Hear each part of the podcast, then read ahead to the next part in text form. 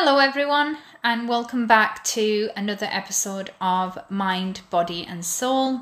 This is your host, Atia.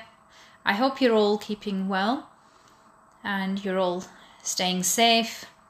I'm really sorry for uh, the delay in uploading this episode. I've just been super busy with life. Uh, unfortunately, it does take over.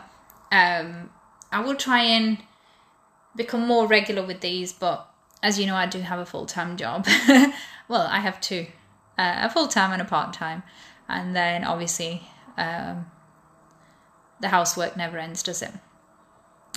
So, um, today's episode, I was kind of um, contemplating whether to do this or not because it's very personal to me, and that's uh, about um, loss and grief. And that can come in many ways. So, when at the moment somebody dies, whether it's a death that's expected, it's always unexpected. Even if it's a sudden, unexpected death, you know, it it's completely out of the blue. That's also devastating, and there's nothing anyone can say or you know to make it better for us. But if there's something I could say to you I will tell you that it's normal for you to feel whatever you're feeling. Don't let anyone tell you otherwise. You know, you may be feeling numb, you may be feeling nothing at all. You may feel completely unable to cope, absolutely shattered, unable to speak, or sometimes you might find yourself that you you don't you never stop speaking you know, there's no such range of feelings. Um, great, great grief. It's it's very it's a very small word that's quite tidy. You know, it's like quite compact, and everything about grief and loss. It's chaotic. It's it's messy. It's unpredictable. The two key things here here are one that it's you know, it's not a time for you to turn against yourselves. Because often people turn the pain against themselves in the form of guilt and regret and the what ifs. Um, and number two, you know, I want you to try and be self compassionate as much as you can try to get close to people in your life and let them help you. Open up to them, tell them what you're feeling, and let them support you. Ask for help. There is absolutely no shame in asking for help. Um, probably the single most important thing you need when a loved one dies is the love and support of other people, those people that care about you it doesn't replace the person that's died, but what can happen is they can hold you whilst you're kind of shattered and you're trying to make make sense of what's just happened to you. Grief is extremely personal. It's very unique. And as I said, there's no one way to grieve. And we all have to find our own way at the same time, I think the process of grieving is that paradox, you know, that you can have, that you have to find a way of living with the reality of the loss. And pain is the agent of change and pain. It's it's what forces you to adjust to this new reality that you don't really want to. Losing my brother to cancer had many effects on my on me as a person you know such as the loss of a long-term relationship. Uh, we were both deeply connected with each other.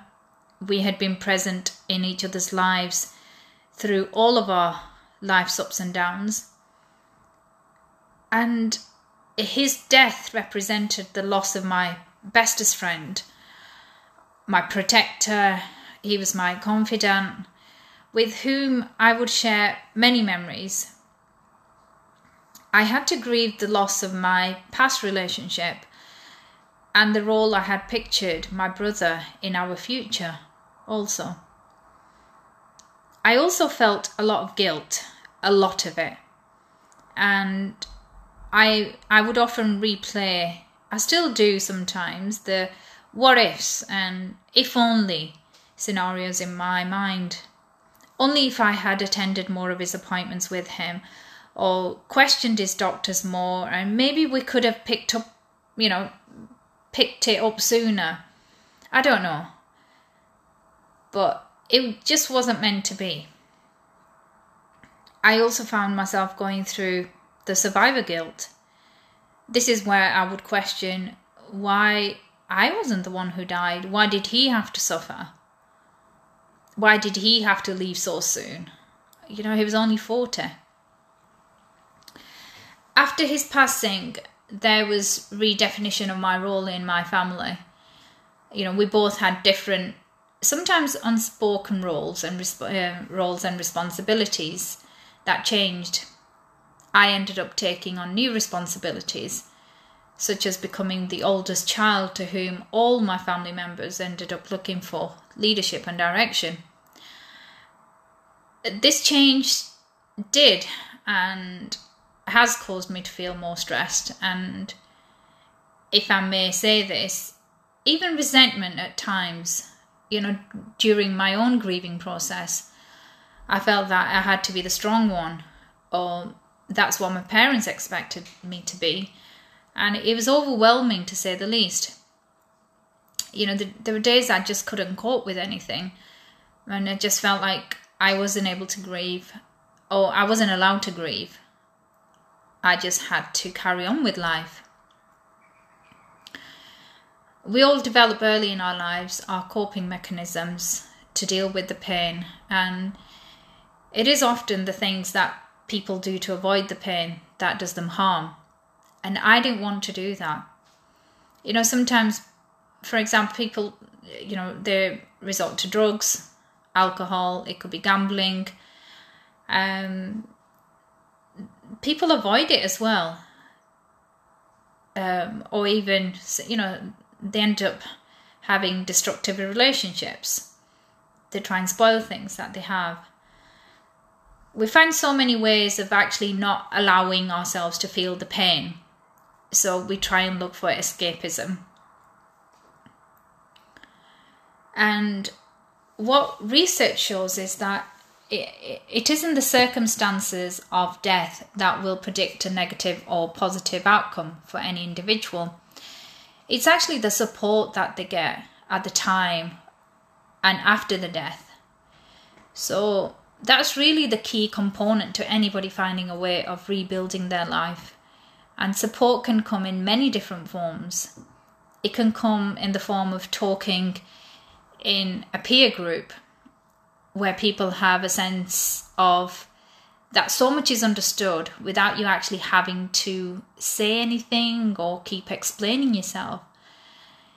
It's also another place where you can tell your story and feel like it's being acknowledged, you know, that you're actually being listened to. You know, they're feeling your pain because they've gone through the same trauma, the same loss as you, in a sense you know, in this environment, everybody feels like they are in this together. Because grief is, it can be so isolating and such a lonely place to be in. I also think talking to friends, to people that can listen, that can sometimes help. In my case, I've learned that not everybody can find words to express their grief. So some of you may find it easier to journal their feelings, you know, the feelings that you're feeling. It's just about finding a way that connects you to the person that has died. This this can also be an ideal time to rely on your religious affiliations to help you through the challenges of grief. Although it, it helped me um, after some time. And I think that's the only thing that's keeping me strong up until now. It may not be possible first you know, some of you may end up questioning your faith. Or even if you no longer follow any particular religion as you did in the past, I would say this is the time to return that stronghold in your life again and gain solace from spiritual activities if you can. Uh, many faith organizations offer support in other ways, such as a one on one support or support groups focused on dealing with loss. You, you may be spiritual in a way that's not correct, uh, connected to religion. Um, for example, you know you can you can go for a walk in nature. That could be your way of affirming faith, and that's valuable too. So I would say, you know, try and find your own way. Um, the first weeks, months, and even the first year of loss, it certainly feels like it's never going to change. And when you hear people saying to you that time is a great healer, that can definitely sound like, you know, you're being patronized. I got to hear that all the time. You know, people would, and they they would mean well. Don't get me wrong. You know, it was coming from a a good place. It was coming from a safe place. But at the time, I was hurting, and that's not something I wanted to hear. All I can say is that you will always feel that void, that emptiness. I still do, and it's been nine years. You know, it, it, it, it still feels painful. You will always be pain. You know, it will always be painful for you, and you will always miss them, and you will always love the person that has died. but I, I do have some good days. You know where the intensity of the pain and the overwhelm i feel it does change. And that that's really not our choice. It's just natural it's just a, a natural organic process that you're not in charge of and that's the overwhelm you feel.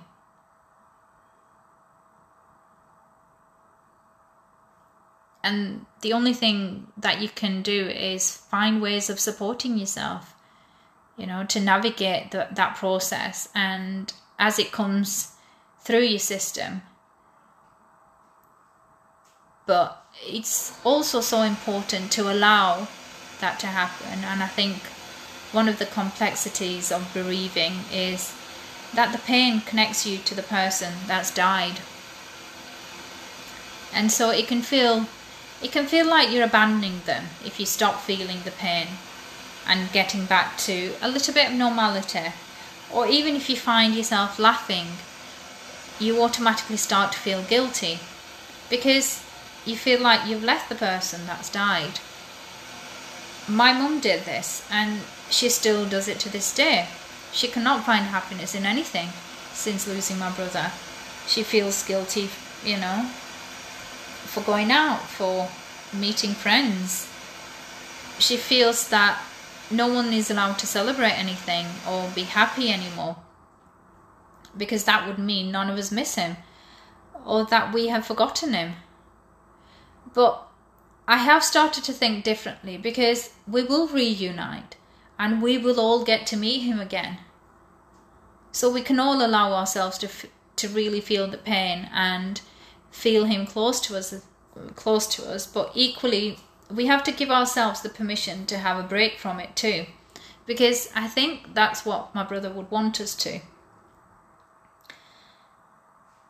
and we have to try and do something that gives us pleasure or brings us comfort as well without that added guilt we should be able to make those active choices that help us without carrying that extra guilt because you know, my brother, he wouldn't want us to, you know, he wouldn't want us putting our lives on hold or being sad all the time. because he was a very jovial person. And I'm sure if you've lost a loved one, you know, they would want to see you happy too. You know, life is so short and unpredictable. And we should try and live each day like it's our last. That means we should treat some things with urgencies.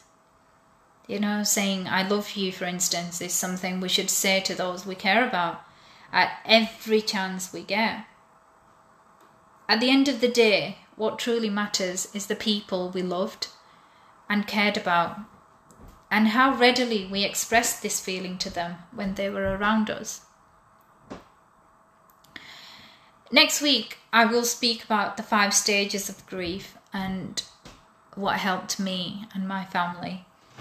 I first came to know uh, of this at the time of my counselling sessions, um, and we also cover this in our therapy training. These tools help us frame and identify what we may be feeling. I will also um, have a guest on my show next week, which is my sister, and she coped with the with losing my brother in a very different way to me. She went into denial, and she's actually ready to speak about her experience now. Um, so she explains how she came out of it. So I will be having a, a chat with her as well. So I'm looking forward to that next week. Um, I hope this was of some help and comfort. Please let me know your thoughts on today's topic. And don't forget to share it with anyone that you think may benefit from listening to it. Until next time, please, as always, do take the best care of yourself and those loved ones around you. Thank you. Bye bye.